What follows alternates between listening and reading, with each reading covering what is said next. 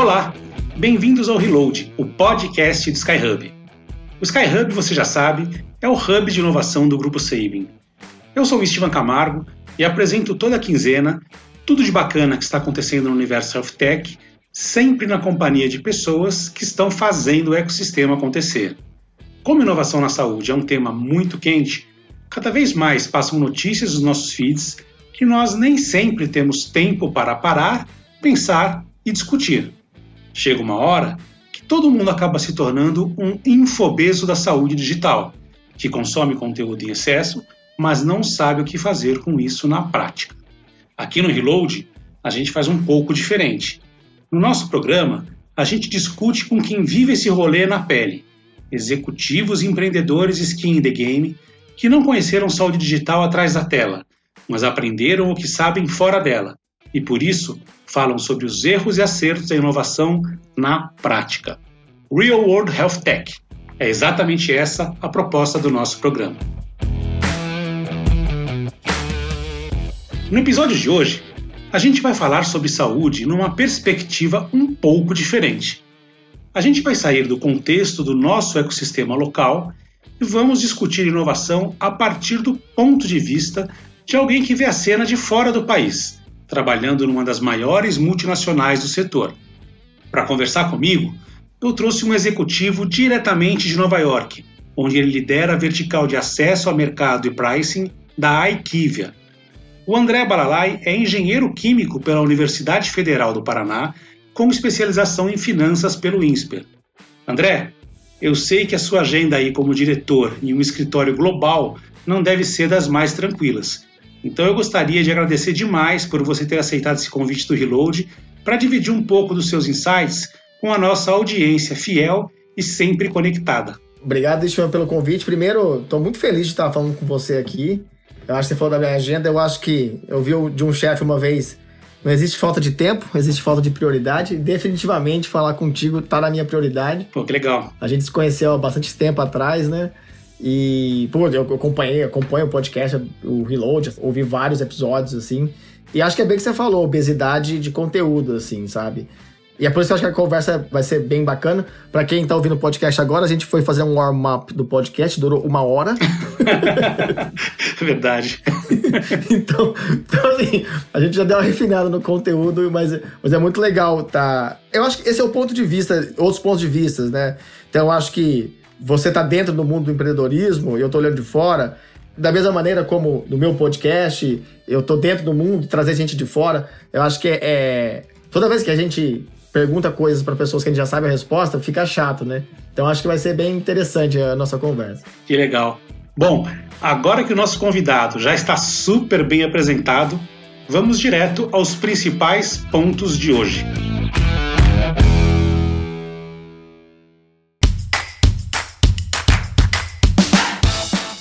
André, antes da gente começar, explica rápido para quem ainda não sabe o que faz a Equivia e o que você faz na empresa.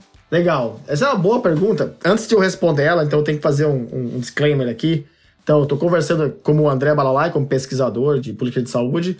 Eu não estou representando a IQV aqui, então todas as minhas. Eu sei que parece meio corporate fazer isso, mas é importante, né? Principalmente quando a gente está numa empresa tão grande quanto a IQV nenhuma das minhas afirmações aqui, nada, nada reflete a opinião ou a posição da empresa, todas são diretamente ligadas a mim como pessoa física e como pesquisador, né? Então, posto isso, né? A Equilver, a gente estava até conversando, a Equilver é uma empresa, é uma das maiores multinacionais do, do ramo de tecnologia e serviços de saúde. Então, a Equilver tem quase 70 mil funcionários no mundo inteiro, está em quase todos os países do mundo. E ela é o resultado de, da fusão de várias empresas ao longo do tempo, e mais recentemente, em 2016, da fusão de dois grandes gigantes e essa fusão transformou o mercado. Então, aqui foi o resultado da fusão da IMS Health, que é da onde eu vim inicialmente, que é uma empresa de dados e tecnologia puramente, né? E eu comecei minha carreira na consultoria, eu estou há quase 10 anos na Equivia. Comecei no Brasil com a Quintiles, que era uma, era uma CRO, né? Uma, uma empresa de, focada na parte de estudos clínicos e de, vamos dizer assim, do R&D propriamente dito. O que parecia não fazer muito sentido, pegar uma empresa de tecnologia de dados com uma CRO, virou a IQVIA, né? E hoje tem um movimento gigantesco de maioria da CRO se fundindo, fazendo parceria com a empresa de dados, que é onde é, é, foi o mote dessa fusão, né? De, de transformar o mercado. A IQVIA, eu sempre tento falar que ela acaba fazendo quase todos os tipos de serviços relacionados, desde o primeiro dia de que uma droga está sendo estudada até o último dia que ela está no mercado, que ela é tirada do mercado depois, sei lá, de 50 anos. Então, ao longo de toda a cadeia, a equipe acaba fazendo um pouco de tudo, né? É, então, majoritariamente o negócio de R&D, de estudos clínicos, que é o braço de, a gente chama de da CRO, tem uma parte muito forte de informação de saúde, de tecnologia, né? Mensuração de mercado, e aí o que fazer com essa informação, a parte de analítica, muito, apesar do, do chavão, né, muito artificial intelligence, machine learning, muito dessa parte subjetiva. Tem uma parte forte de consultoria, que é onde eu fico, a consultoria estratégica, e eu fico dentro da consultoria estratégica, eu fico dentro da parte de acesso, especificamente, e de pricing. E depois também tem toda uma parte de contracting, de terceirização de serviços e tal. Não estou na posição de falar sobre o negócio inteiro, até porque eu trabalho numa área da empresa, mas o que eu faço na IQVIA, né? Dentro da consultoria, a gente tem, tem vários braços, né, de estratégia, de comercialização. Meu trabalho basicamente é trabalhar junto com, com empresas de life science, de uma maneira ampla, e meu trabalho, é, eu acho que foi o trabalho dos meus sonhos, eu posso falar, porque eu sempre gostei muito de estudar os sistemas de saúde, eu sempre fui meio, meio nerdão nisso, assim, sabe? Entender por que, que um sistema funciona assim, assado e tentar pensar em maneiras diferentes que promovam mais acesso ou que seja mais é, a parte de, de affordability, né, que seja que no final do filme mais pacientes possam ter acesso a mais tratamentos, procedimentos, né? Eu acho que boa parte da nossa conversa vai ser interessante. Eu vou tentar trazer aqui, contribuir para o pessoal que está ouvindo, qual é a visão de alguém que está olhando para todos os outros sistemas, não só o americano europeu, né? Sobre o que a gente podia fazer no Brasil para ser diferente, né? Sim. Não, cara, você tem um conhecimento raro e é muito bacana, é um privilégio, na verdade, para a gente ter você aqui hoje compartilhando isso. Eu já queria começar perguntando um pouco nessa linha aí do que você disse, né? Porque muita gente que chega na saúde, André, pensando em fundar uma startup, e tem muita gente hoje chegando na saúde pensando em fundar uma startup, costuma buscar benchmarks na internet. E aí acaba, até por uma questão aí de tamanho de mercado, encontrando muitos cases de saúde digital dos Estados Unidos e mergulha na análise dessas empresas, muitas vezes sem considerar que existem grandes diferenças em relação ao nosso mercado local. Então, por exemplo, teve a onda de sites de agendamento que surgiram na primeira geração de health techs no Brasil, todo mundo meio que inspirado pelo case da ZocDoc, que para quem não conhece, na época era a health tech mais valorizada no mercado americano, e que, no entanto, acabaram não tendo muita atração no Brasil porque o mercado é diferente. E a mesma coisa aconteceu com redes sociais de pacientes crônicos, certos aplicativos. Então, acho que para começar, pegando o gancho do que você acabou de, de falar, André, conta para a gente um pouco sobre as diferenças fundamentais entre o mercado de saúde americano e o mercado de saúde brasileiro. Essa é uma pergunta muito boa, porque uh, eu sempre tinha dificuldade de explicar o Brasil para o pessoal dos Estados Unidos, e depois, quando eu vim para os Estados Unidos, eu entendi no detalhe o americano, eu comecei a entender muitos paralelos entre os dois sistemas, mas também eu comecei a entender por que, que o americano tinha uma visão X do Brasil e também por que, que a galera do Brasil tem uma visão X dos Estados Unidos. Que, em geral, é uma visão, não é distorcida, mas é uma visão limitada a um pedaço. Né? Então, a primeira coisa, o Brasil, vou fazer um paralelo rápido entre as duas coisas. O Brasil é um sistema híbrido né, de saúde, em que você tem um sistema universal, que é o SUS, então, e um sistema de saúde suplementar baseado na contribuição, geralmente do empregador, né, a uma operadora de saúde, uma HMO, né, que é um pedaço como o Unidos funciona. Só que o Brasil, se você tem plano de saúde, não é que você não tem SUS. Então a gente fala que 25% das pessoas no Brasil têm plano, os outros 75% não é que elas não têm plano, elas são dependentes só do SUS, né? Então, o Brasil é público e privado, mas de uma maneira o Brasil ele, ele é um sistema muito baseado na, na, fonte pagadora institucional, governo ou plano de saúde, né? Os Estados Unidos, ele também tem público e privado. Então, essa é a primeira coisa que o pessoal pensa. Não, os Estados Unidos é um sistema só privado e tudo é privado. Não, não é verdade. Dependendo do, da onde a gente está olhando, dependendo da enfermidade ou do tipo de análise que está vendo, quase metade dos Estados Unidos é público. E, e aí dá uma bugada assim, né? Como assim os Estados Unidos é público? Os Estados Unidos tem três grandes sistemas: o Medicaid, o Medicare e a parte que a gente chama de commercial, commercial payers, né? que é o sistema privado, né? Boa parte dos Estados Unidos, é esse é o grande paralelo, é que o Medicaid, que é, o Medicaid é tipo o SUS, mais ou menos. Ele tem uma lógica meio parecida com o do SUS, mas mais estadual. Ele é o que a gente chama do safety net. Então, se você está desempregado, ou se você. É, algumas populações específicas, incluindo crianças, né? Você vai para o Medicaid. O Medicaid é tudo, maioria de graça, muito pouco com pagamento. Na verdade, assim, zero com pagamento. E é totalmente público e ponto. Então, existe sim, a gente não pode falar que é um SUS, mas existe um sistema de saúde público para atender a população. Então, aquela só de ah, o cara morre na rua, é uma conversa diferente, não é porque não tem, não, não, é, é atendido. Só que assim, você tem o Medicare, o Medicare é para os aposentados, né? Tipo o INAMPS, assim, né? O INSS antigo, né? E aí, a gente tem que sempre separar, isso é muito importante quando você pensa numa, numa startup, assim, né? Da onde que veio o dinheiro, quem financia e como é que ele é executado. O Medicare, ele é, vamos dizer assim, public funded, né? Ele é financiado com dinheiro público, né? Do governo da, dos Estados Unidos, mas ele é administrado de maneira privada. Ou seja, uma operadora de saúde administra a carteira do Medicare, não, várias, né? Às vezes tem dentro do estado, mas geralmente uma, uma, operadora que a gente chama de, de MCO aqui, não é HMO, só que com dinheiro público. Então, de maneira geral, é, é uma parte pública, por bem ser administrado de maneira privada. O Medicare tem um pouco mais de copagamento, e aí você tem a parte comercial dos Estados Unidos, que aí é exatamente muito parecido com o que a gente tem no Brasil, né? Que é as operadoras de saúde. A grande diferença, que é onde já vai direto a sua pergunta, é que no Brasil a gente só tem a parte da HMO, que é a parte do ambulatório e do intra-hospitalar. No Brasil, vamos dizer assim, uso domiciliar ou medicamento outpatient, né?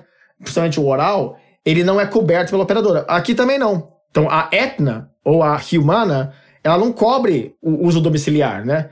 Quem cobre é a PBM. Pode ser a, a Express Script ou a Optum RX. Então, tem diferenças. E a PBM e a HMO, elas operam de maneira diferente. Normalmente você sempre compra os dois, né? Você paga pelos dois. E assim como no Brasil, a maioria do financiamento da saúde na parte privada vem do emprego formal. Você paga um pedaço, mas o seu empregador também paga. Igual no Brasil, né? 70% dos planos de saúde, mais ou menos, são de uso corporativo. Posto isso, né? Essas três diferenças, né? Os Estados Unidos não é totalmente privado e o privado do Brasil não é totalmente igual. Então, qual que é o grande ponto que a gente tem que olhar para quando você analisa um caso de uma startup americana, por exemplo, e traz para o Brasil, são três coisas. Uma é como é que a mecânica do sistema funciona, você está olhando para o Brasil, ou para a Europa, ou para os Estados Unidos, qual que é a regulação daquele país e a cultura local, principalmente. Então, a mecânica é mais ou menos o que eu expliquei. Então, os Estados Unidos tem uma lógica diferente em vários pontos. Por exemplo, você está pensando num, num, aplicativo que tem tá muito a ver com coleta de dados de mundo real de diabetes, que é bastante outpatient, no Brasil, é totalmente out of pocket. O cara compra na farmácia. Então você não tem como pegar a informação, ela tá solta. Nos Estados Unidos, essa informação passa totalmente para a PBM. Então você já tem acesso direto a isso. Ou você já tem um cliente para quem você vai fazer uma parceria, ou vai ser o seu cliente, vai ser a PBM. Então, em geral, tem um movimento muito forte de, vamos dizer assim, de startups no nível do paciente, coleta de dados, jornada. Nos Estados Unidos funciona muito bem porque dentro do hospital ou fora do hospital é um managed market, que a gente chama, né? Então, assim, tem informação transitando por fontes institucionais. O Brasil tem um buraco de informação que é assistência primária e tudo que é outpatient. Então, não adianta você replicar um aplicativo ou uma solução ou um serviço que é outpatient no Brasil se o cliente principal da solução nos Estados Unidos é a PBM, que aqui no Brasil não é tão desenvolvida ou é muito pequena, né? Então, tem essa parte da mecânica, você entender, tipo, como é que funciona a mecânica. E tem que entender, cara. Você quer jogar o jogo, você tem que saber qual é a regra. Você entra em campo sem saber a regra, não vai funcionar. Então, e saúde é complicado. Sistema de saúde é complicado. Então, você tem que entender os Estados Unidos, o Brasil, para ver onde que funciona. A segunda parte é regulação. É muito importante. O Brasil tem regulações diferentes dos Estados Unidos. Para mais ou para menos. Então, por exemplo, a gente está falando, tem diversas leis que passaram aqui, até a gente comenta depois, o Obamacare, que é o Affordable Care Act, o 21st Century Cures Act, ou o MACRA, que são regulações, a gente fala assim, ah, mas o sistema privado brasileiro tem que ser desregulado e tal.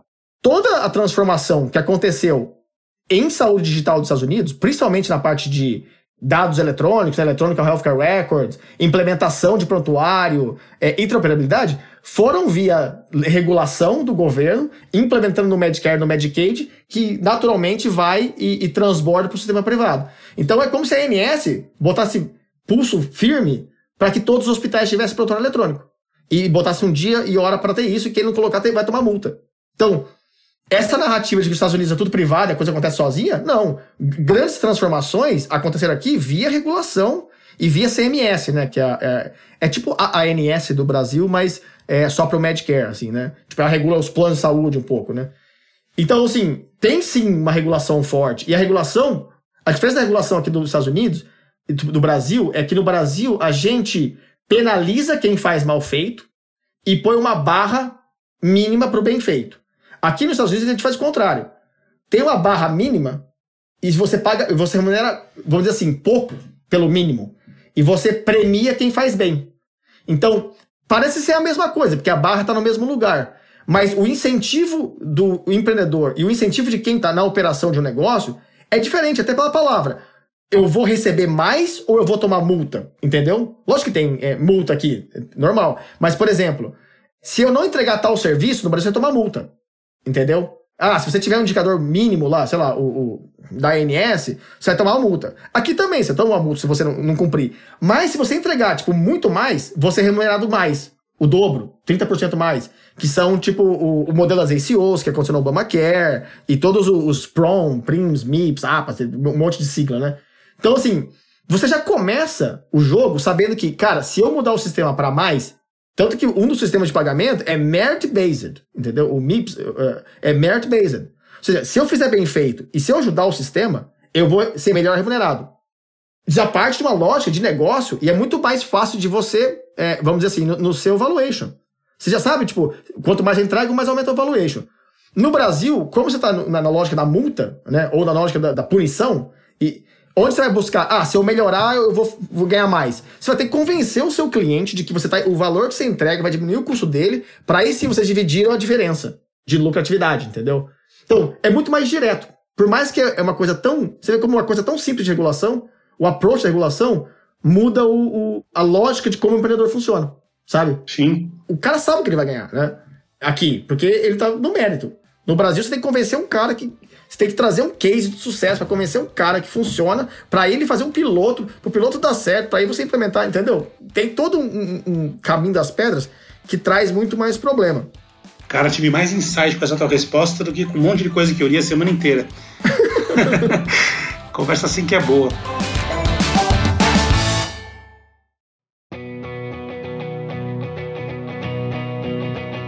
Cara, é, nessa linha ainda, quando a gente fala de saúde digital, é virtualmente impossível a gente imaginar a construção de um ecossistema denso sem a participação ativa do Estado. Né? Então, pega exemplos aí, Israel, né? próprios Estados Unidos, né? as iniciativas que surgiram na época do Obamacare, que foram cruciais para destravar valor, né? endereçando questões como utilização de prontuários eletrônicos por pacientes, privacidade de dados, genômica. Quais você entende que foram as medidas cruciais aí do governo americano para que a saúde digital avançasse, né? E que eventualmente poderiam ser adotadas aqui no Brasil? Cara, essa pergunta é muito boa, assim, essa pergunta é muito boa, porque ela ajuda a quebrar um pouco o paradigma. Esse não é uma crítica, não, porque eu tive o privilégio, a sorte de. Eu falo que minha carreira é o melhor exemplo de que decisões mal tomadas podem dar certo no final. porque eu tomei um monte de decisão errada na minha carreira. E, mas eu tive a sorte de estar aqui, entendeu? E aprender o sistema.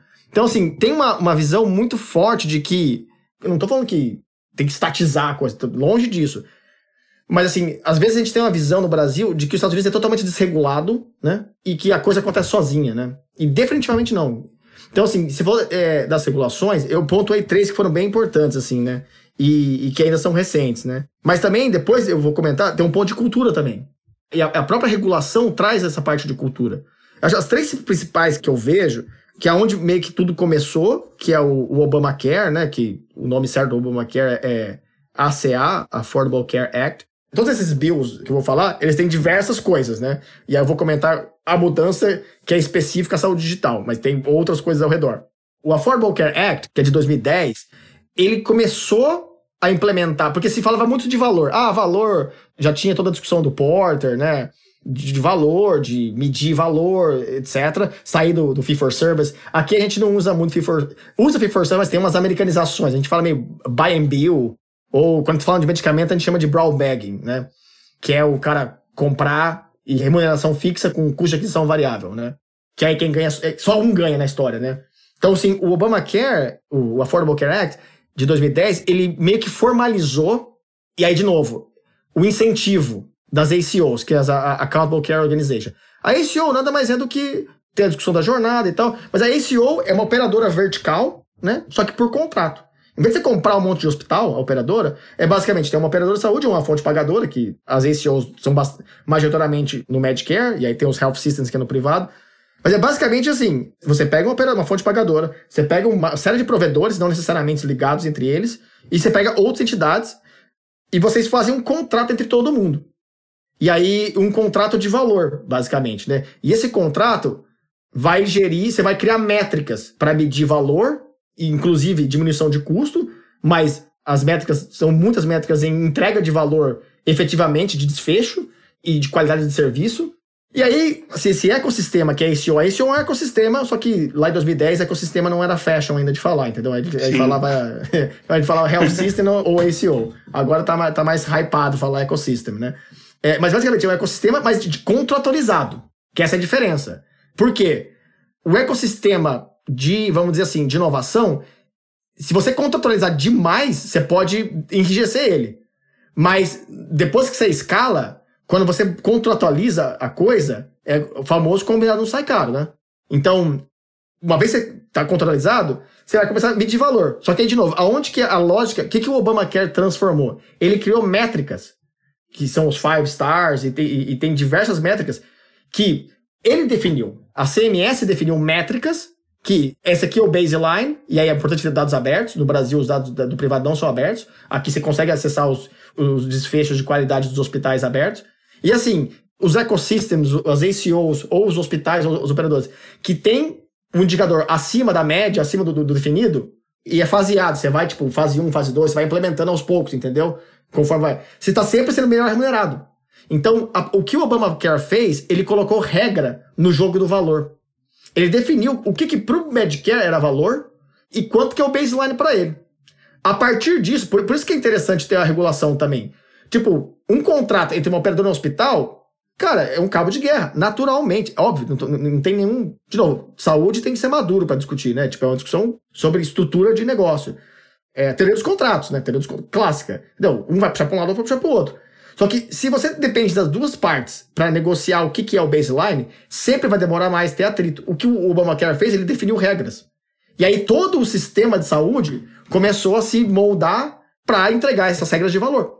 E é isso que fez a qualidade do sistema subir muito e até a diminuição do custo em várias coisas, né? Mas o Obamacare também colocou, ele começou a colocar, a, a, foi a primeira ideia de colocar data para digitalização. Então o Obamacare já colocava que em 2014 tinha que estar todo mundo, todos os hospitais, todos os provedores com, com sistema eletrônico. Era o Meaningful Use, né? É. Então, e aquela? É um pouco do que o Jackson tá fazendo no Ministério, ou fez no, no, no, no ano passado, né? Ele botou, ele botou a RMDS na, na entendeu? Para implementar, e ele botou dia e hora e o quanto que tem que colocar de digitalização. Não é uma, um, um sonho, né? Ele botou um plano. A gente vai fazer o Brasil ficar digitalizado e eletrônico em X anos com esses passos. E vamos aproveitar, começa com o Connect SUS lá. Só um ponto aí, desculpa, André, dá, dá um pause nesse ponto aí.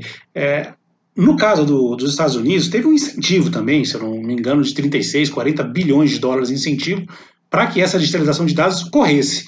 Né? A gente não tem nada muito nessa linha aqui no Brasil. Exato, exato. Que é outra coisa. Cara, ponto extremamente pertinente. Porque a mentalidade aqui, aqui tem aquela mentalidade do, taxpayer, né? Entendeu? É, é. é tudo é, é, tax dollars, né? Então, aqui a mentalidade é: o governo, o dinheiro do governo é de quem paga imposto, entendeu? Então, se o governo faz um plano de não sei quantos bilhões, tipo, o, o cara tem, tá bom, que, pra que, que tá, esse dinheiro sai pra quê, né? E ao mesmo tempo, a iniciativa privada, por exemplo, os hospitais, são, a maioria são privados. O cara fala, ah, beleza, bacana. Tipo, eu tenho até 2014 para digitalizar. Mas assim, da onde eu vi esse dinheiro? Tipo, você vai. Eu, eu, eu vou ser obrigado a investir? Não tá no meu plano plurianual, você está interferindo na, na minha prática, entendeu? Então, o governo, quando ele quer mudar o sistema, ele quer empurrar, não é que ele vai dar o dinheiro. Também não é assim, né? Não é tipo a festa do caqui. Mas ele disponibiliza linhas de financiamento ou mesmo injeção de dinheiro direta em infraestrutura condicionada à performance. Entendeu? Eu acho que é aí que é um, é um ótimo mix do Estado com o privado o Estado aponta assim, ó.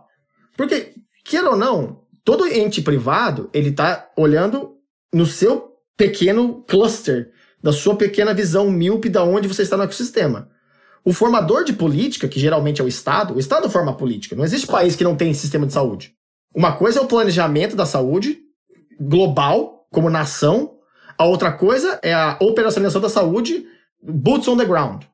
Aí que é a diferença. Tem países que querem o boots on the ground totalmente do Estado, ou majoritariamente do Estado, e tem países que, que vão fazer de privado. Mas a, o pensamento do Estado, né, a formação de política, ela é feita dentro do Ministério, ou nos Estados Unidos, da, da, do HHS, entendeu?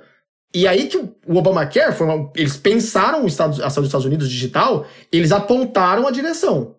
E eles colocaram incentivos e, vamos dizer assim, disponibilizaram acesso a funding mais fácil para quem for para lá. Quem não for para lá, ele fala assim, cara, não tá na minha política. Você quer ir pro outro lado? Aí é contigo. Mas assim, eu quero que a gente vá para lá. E aí você, você cria de novo. Não é multa, entendeu? Não é se você não chegar até 2014 com isso, eu vou te multar e vou te fechar. É, cara, tem quatro anos. O dinheiro tá aqui, a meta tá lá e o indicador é esse. E se você fizer bem, você ganha o dobro, sabe? Parece besta, porque é a mesma lógica da regulação, mas é completamente diferente como você traz o empreendedor ou mesmo a iniciativa privada para dentro, entendeu? Você traz para dentro com modelo de financiamento e com metas que automaticamente resultam em melhor remuneração, sabe? Mas você estava falando de três é, medidas do governo americano. Bom, essa é a principal, né? Até chegar, investir bastante nela. Aí depois de 2015 teve o MACRA, que é o Medicare Puta, não vou lembrar todo. É, Modernization Act, né?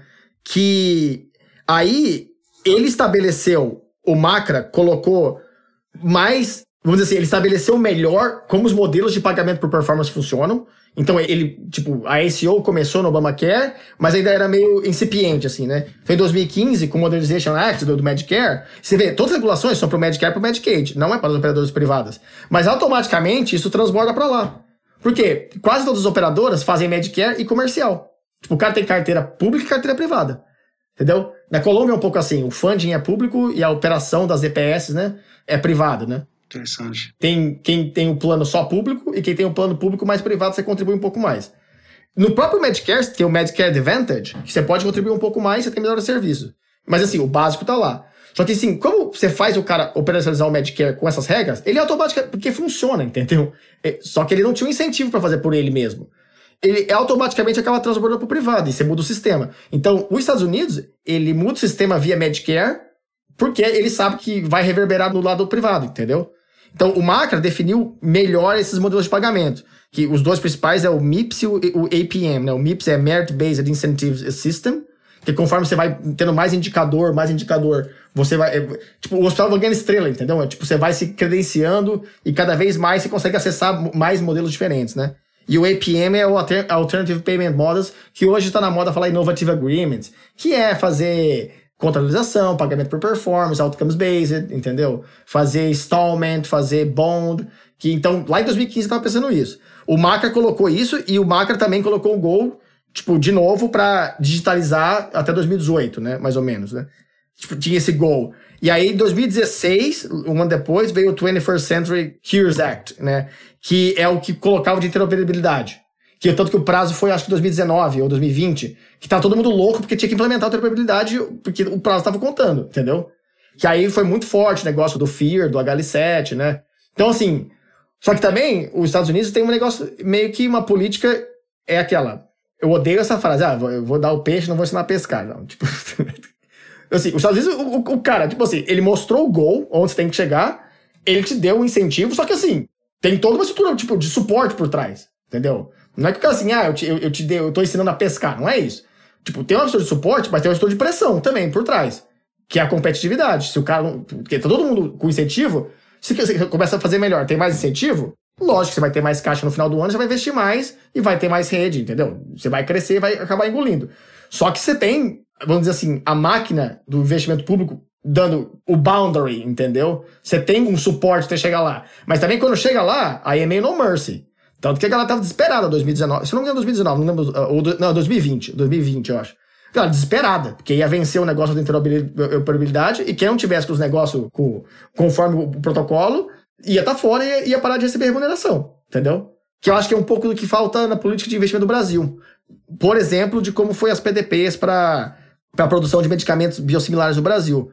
A gente fez tudo certinho. Colocou o prazo, meu, botou o funding, deu suporte para as empresas que queriam, colocou a meta, só que aí faltou cobrar. Entendeu? O cara que pegou o funding, teve um monte de contrato de PDP com o Ministério, um monte de parceria internacional, só que a hora que começou. Também é porque mudou. A, o Brasil tem um pouco essa tipo de política de governo e política de Estado, né? Mudou o governo para um outro lado da ponta, aí, tipo, ah, vamos botar um hold isso aqui. Cara, tem coisa que é política de Estado. Tipo, você pode não concordar, mas, tipo, demora 10 anos para uma política ser implementada. Se você, a cada quatro anos a desliga e liga, a gente tá, vai estar tá sempre, tipo, planejando. Nunca vai estar implementando. O negócio é, cara, que tá em implementação, você tem que deixar correndo.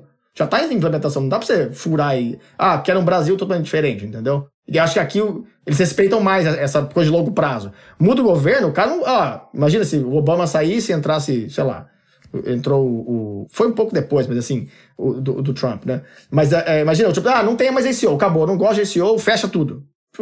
Não existe isso aqui, entendeu? No Brasil, por exemplo, desse exemplo clássico, faltou a cobrança. Tipo, tá bom, todo mundo que pegou financiamento, construiu fábrica e tinha um monte de PDP, quem em 2025 não entregar pelo menos três PDPs, vai ter que, sei lá, vai ter que, tipo, pagar imposto, não sei, alguma coisa, entendeu? Então, no Brasil, tem muitos. É, eu acho que tem essa coisa, né? Todo mundo quer muitos direitos, mas poucas pessoas querem muitos deveres, né?